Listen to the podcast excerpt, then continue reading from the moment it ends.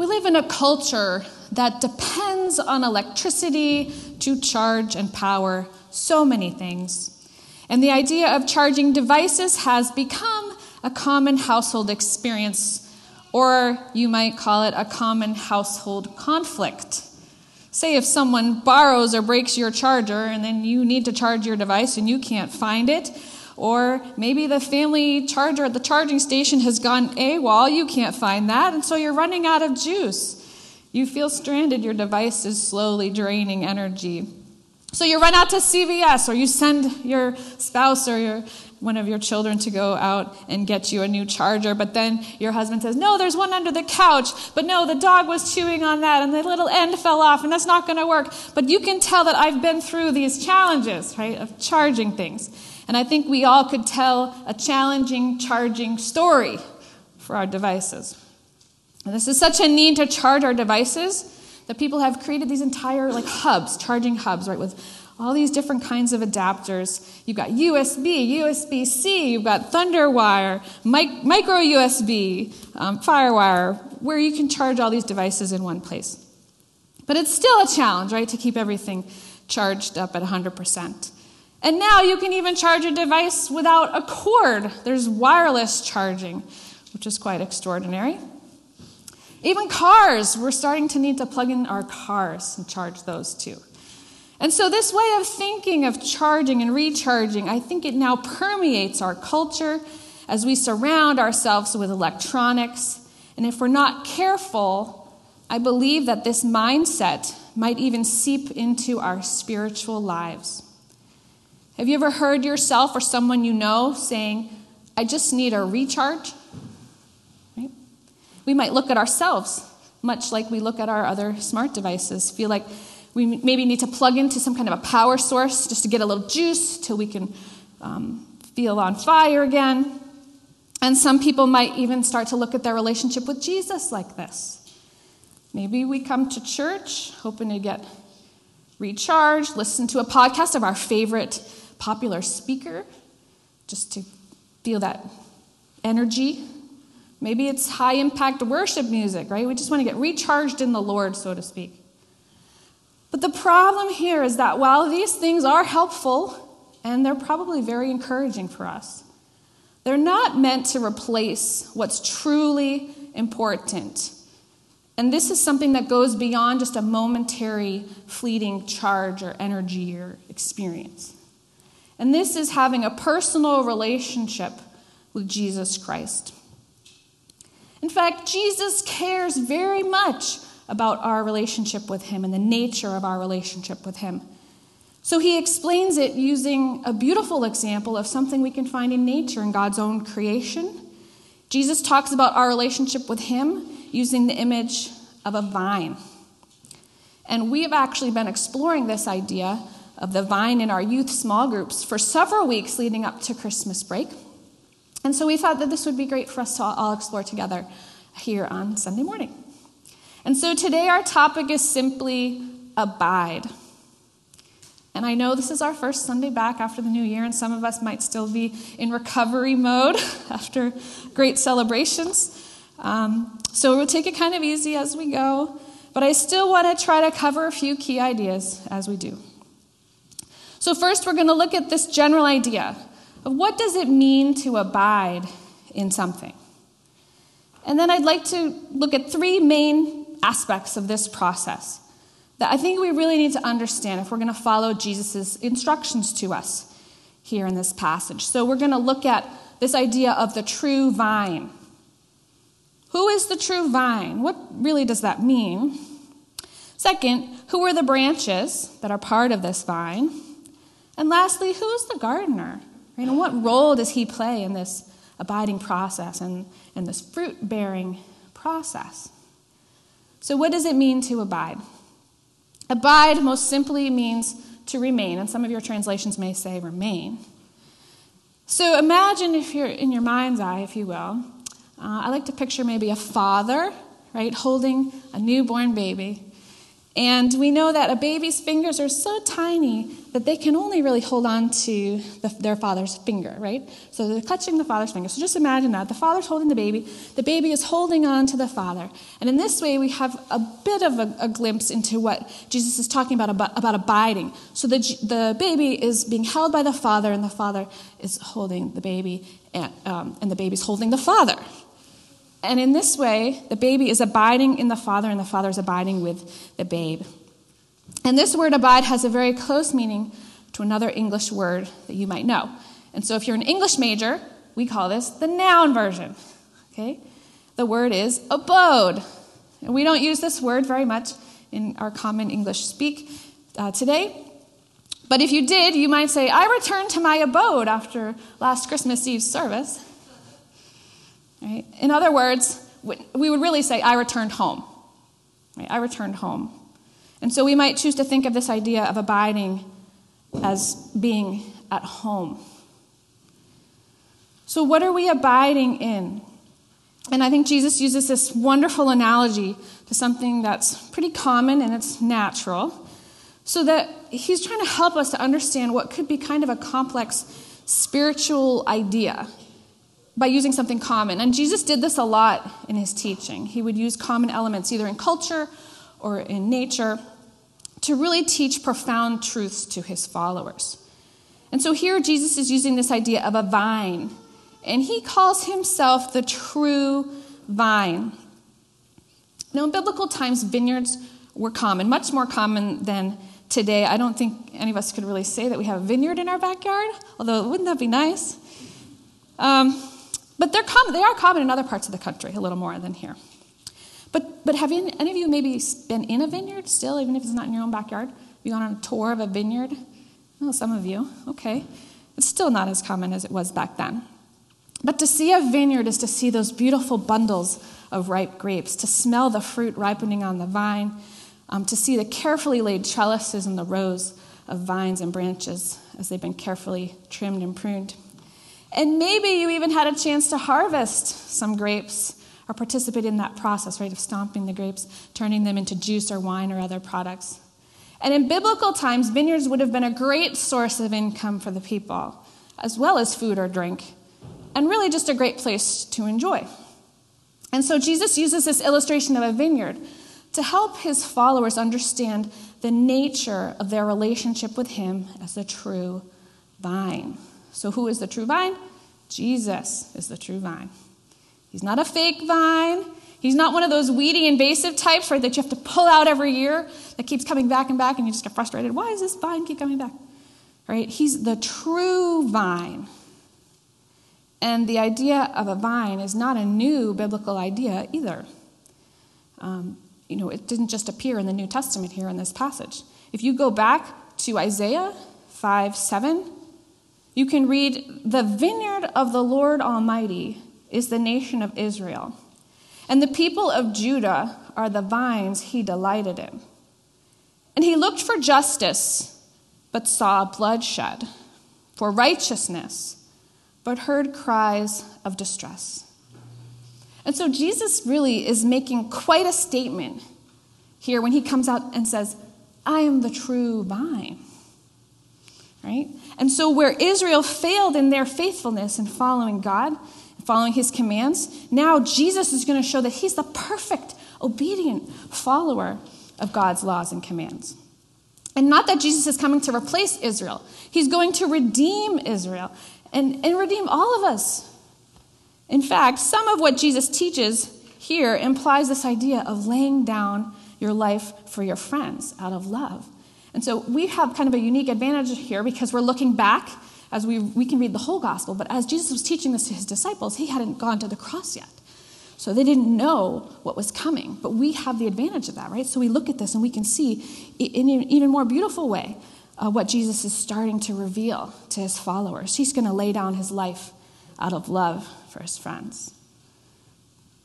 Jesus, at the beginning of this gospel, Jesus is known, he's described as the true light. And we've been talking a lot about that uh, this Advent season, this Christmas season. We talk about Jesus as the light that's come into the world.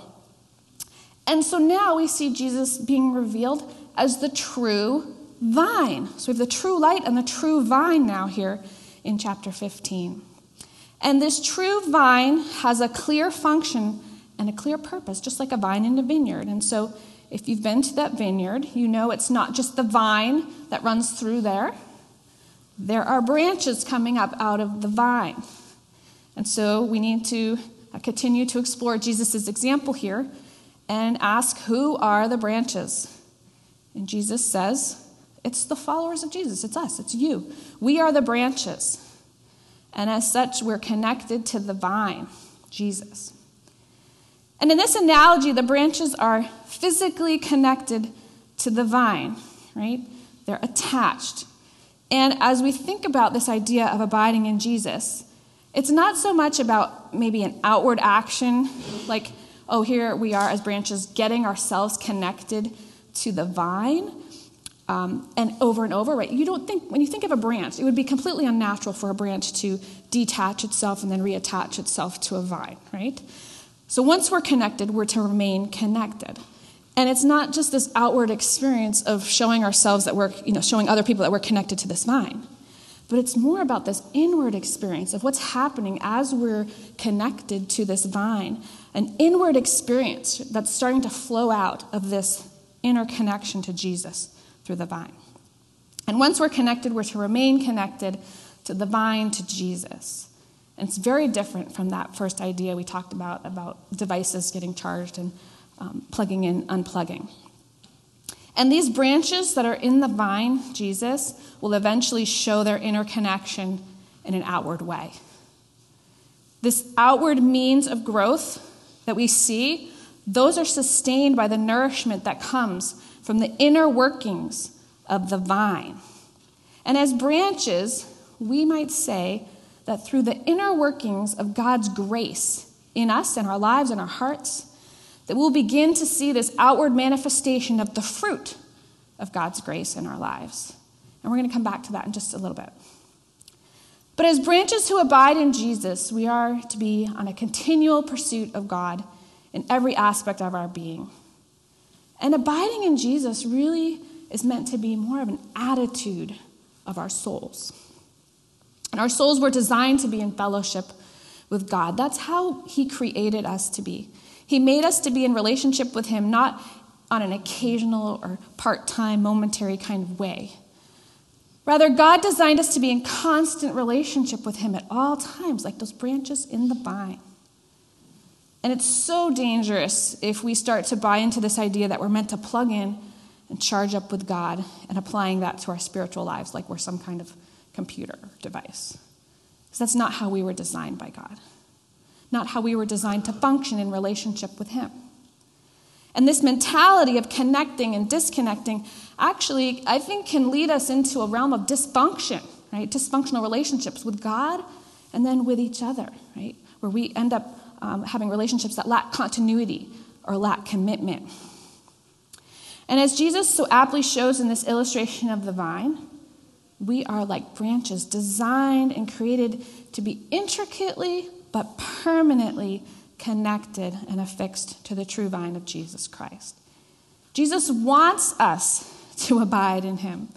He wants us to find our home in him and for him to make his home in us, to dwell in us. He dwells in us through his abiding Holy Spirit, who nurtures and sustains us as if with life giving water, as we abide as branches in the vine. And Jesus said it of himself and of the Father. And he intends this type of relationship for us too. And he says in John 14, 19 to 20, Because I live, you also will live. And on that day you will realize that I am in my Father, and you are in me, and I am in you.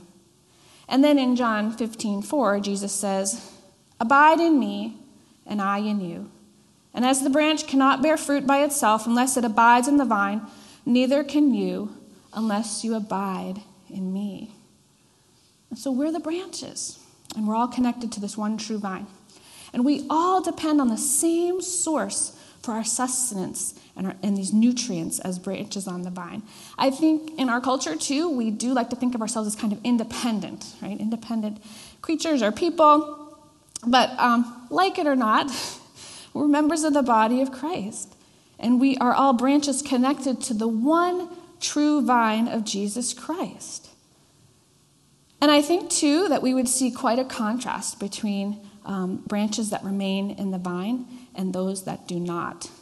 And I think we all would like to be known as branches who remain in the vine.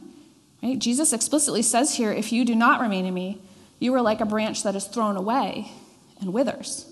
And such branches are picked up, thrown into the fire, and burned. And I think we can see here from Jesus' teaching that it's far better to remain in the true vine, Jesus, than to meet with such a fate. And Jesus isn't trying to scare us here or to scare the disciples or to make threats like a, like a parent to their child might say, You better remain in that vine or else. Right? But I think Jesus would at least want us to understand the gravity of our situation apart from Him and the extreme importance of remaining in Jesus. And Jesus doesn't want us walking around like withered, fruitless uh, people, right, as we walk around in our life's journeys. Jesus gives life, and the only way to receive this new life, this abundant life, is by being directly and constantly connected to the source of life itself, who is Jesus, the true vine. Now, the Father has a unique relationship with Jesus, the true vine. And so our next question is who's the gardener? And I just gave you the answer it's the Father. In this analogy, Jesus says it's God the Father who's the gardener. Some translations will say vine dresser. It's God who tends to the vine. And we know that Jesus and God and the Holy Spirit are one, right? You, you aced the Trinity exam. So we can technically say that not only is God the Lord of the vine, but he's also the vine. And he's going to tend to that vine. And so we have an early picture here of the church the members as branches, sustained by Jesus, the true vine, and tended to and cared for by God Himself. And part of God's care for the vine involves cutting away fruitless branches. We call this pruning. And to make these fruitful branches even more fruitful. And we know that pruning is necessary if good fruit is going to be produced out of these branches. And so while the dead branches are always pruned away, sometimes pruning might seem to involve what looks like healthy branches, but those branches might not be in the best position. Uh, maybe they're not bearing the best fruit uh, as they could, or as much fruit as possible. And so God, in His wisdom, is going to prune accordingly to give the best fruit and the most fruit. Um, and by pruning, God's going to ensure that there's life giving nutrients provided to the best positioned branches, right? That's going to produce the best crop. I think oftentimes our culture would uh, focus more on, oh, we want to have as much fruit as possible. But God's not just concerned with how, the quantity, but also the quality of the fruit, right? And as God prunes us wisely, that fruit that is grown in us is of the best condition. So effective pruning always produces the best fruit and more of it. And I think as we look at the church, um, globally, locally, um, you might see people moving around in different leadership positions or um, moving from one role to another. Uh, even in our workplaces, right? You, you might be going for a promotion, but God moves you in a different direction. It's not necessarily that you um, weren't producing fruit. Maybe you were, but God wants to produce an even better fruit. Either more fruit or a better fruit in your life. And so we need to trust Him in this process. Pruning sometimes also pertains to segments of one branch. So maybe it's a part of a branch that's dead and needs to be trimmed away. Um, God might be working in us on particular habits or hangups that are bringing decay, right? And those need to be trimmed or cut off entirely. So there's all kinds of ways that the Father, the gardener, is going to prune us, but he's going to do it in wisdom. We can trust him. I think we need to consider the nature of the vine. Right? Vines are a spreading plant, some more rapidly than others. Okay, and so the idea that these branches in the vine are going to produce fruit inherently implies the idea of reproduction. And if you've ever looked inside a piece of fruit, you know that there's seeds right in there. And these seeds can be planted and then they're ultimately going to result in more fruit. So, again, not a new idea. Just because we're in the New Testament, this isn't a new idea. We can go all the way back to Genesis, right? And God said, Be fruitful. Okay? So, Jesus is showing us now how we can fulfill this mandate be fruitful, even in a fallen world, even after the sins of Adam and Eve. You know, we might be tempted to think all is lost. Oh, we'll never have a fruitful life. But quite the contrary here, according to Jesus' teaching. Jesus came to the world to shine his light and to show us that he is the way, the way of life. And Jesus is teaching that we are no longer separated from God, right? Through the work of Jesus on the cross. He's going to create this unique relationship. And that's what he's showing his disciples. He's saying, I am the vine and you're the branches. We're going to have this kind of interconnected relationship. He's laying out the plan. Jesus is talking about how we're all going to be connected, right? The true vine, the branches, the gardener. And all these parts of the system are going to work together. And there's going to be a great fruit that's produced, and that is fruit with a purpose. And so, rule number one about bearing fruit is that it comes from Jesus, and anything else uh, you might say is fruit of a different vine, a different kind of fruit. So, I have to be um, honest with you. All this talk about fruit makes me hungry. Um, it is getting close to lunch, so but it's not hard to make me hungry these days. In case you didn't notice, I am expecting. But um, so, yeah. So I, but I think we have to ask, um, what kind of fruit exactly is Jesus talking about? There's the fruit of reproduction, of reproducing disciples or followers of Jesus. And so that's one way the church grows, right? By adding branches along this vine. But there's also spiritual fruit. Galatians 5 22 to 23 says, But the fruit of the Spirit is love, joy, peace, forbearance, kindness, goodness, faithfulness, gentleness, and self control. And this is all to God's glory that we're going to bear fruit and that the branches bear fruit. It's not to the glory of the branches. Remember, it's God who's pruning these branches so that they will produce these kinds of fruit. And the branches are completely dependent on the vine for nutrients. So God gets the glory for the fruit. Is any one fruit more desirable than another? Well, Jesus certainly highlights one fruit here, the fruit of the Spirit, and he highlights love. Jesus said, Remain in me, but also remain or stay in the love of Jesus. And this is the kind of love that we describe as agape love. Right? We know God is a source of love, God is love. But this agape love is a selfless kind of love. It's going to consider the greatest good of the other ahead of itself. It's not a love that's just based on feelings or attraction, but a, a choice of the will. And agape love reveals a love that's willing to sacrifice without the expectation of being paid back. And so we know, looking back now, that Jesus was talking about his great love and the Father's great love, that he was going to lay down his life for us on the cross. And it's this same love that the Father has for the Son that Jesus has for every one of us. The same love that sent Jesus to earth to dwell among humanity the same love that rose Jesus from the grave, and the same love that the Apostle Paul wrote about to the church in Ephesus. When he says, I pray that out of his glorious riches he may strengthen you with power through his Spirit in your inner being, so that Christ may dwell in your hearts through faith.